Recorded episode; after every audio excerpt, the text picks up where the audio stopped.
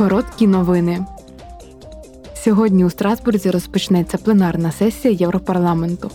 Представники Європейського парламенту і Єврокомісії обговорять екстрену і гуманітарну відповідь єС на катастрофічний землетрус в Туреччині та Сирії. Голова Європарламенту Роберта Мецола відкриє сесію заявою про землетрус, який забрав життя понад 20 тисяч людей. Також сьогодні євродепутати обговорять нові енергетичні заходи, які мають бути включені до національних планів відновлення економіки. Метою заходів є збільшення незалежності від російського викопного палива, прискорення зеленого переходу та боротьба з енергетичною бідністю.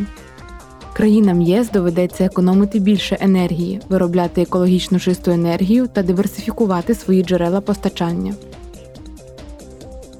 Завтра у Страсбурзі євродепутати розпитуватимуть представників комісії про перспективи вступу Західних Балкан до ЄС.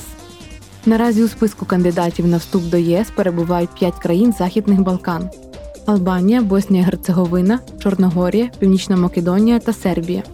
А Косово є так званим потенційним кандидатом.